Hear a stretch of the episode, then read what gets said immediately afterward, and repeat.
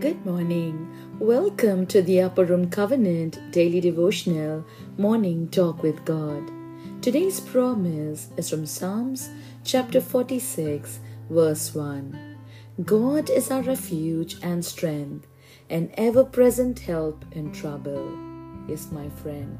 In the midst of life's challenges and storms, we often seek strength to carry us through, and we look for it in various places sometimes within ourselves, in others, in our circumstances.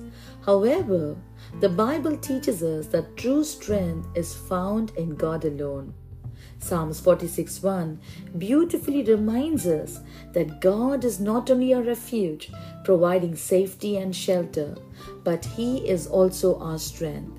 And this verse reassures that God is our ever present, always there to lend a helping hand in times of trouble.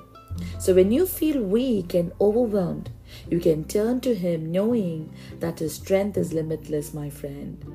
It's a humbling realization that you don't have to rely on your own abilities. God's strength surpasses anything you could think on. He strengthens you not only physically, but also emotionally and spiritually.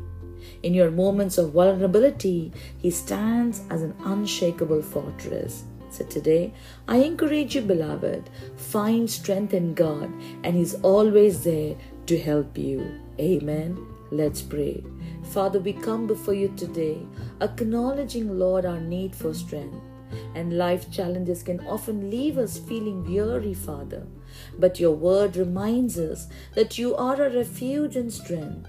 In times of trouble, we find peace in your presence. So, Lord, we surrender our weaknesses to you and ask for your divine strength to sustain us. Help us, Lord, to lean on you and completely trust on you.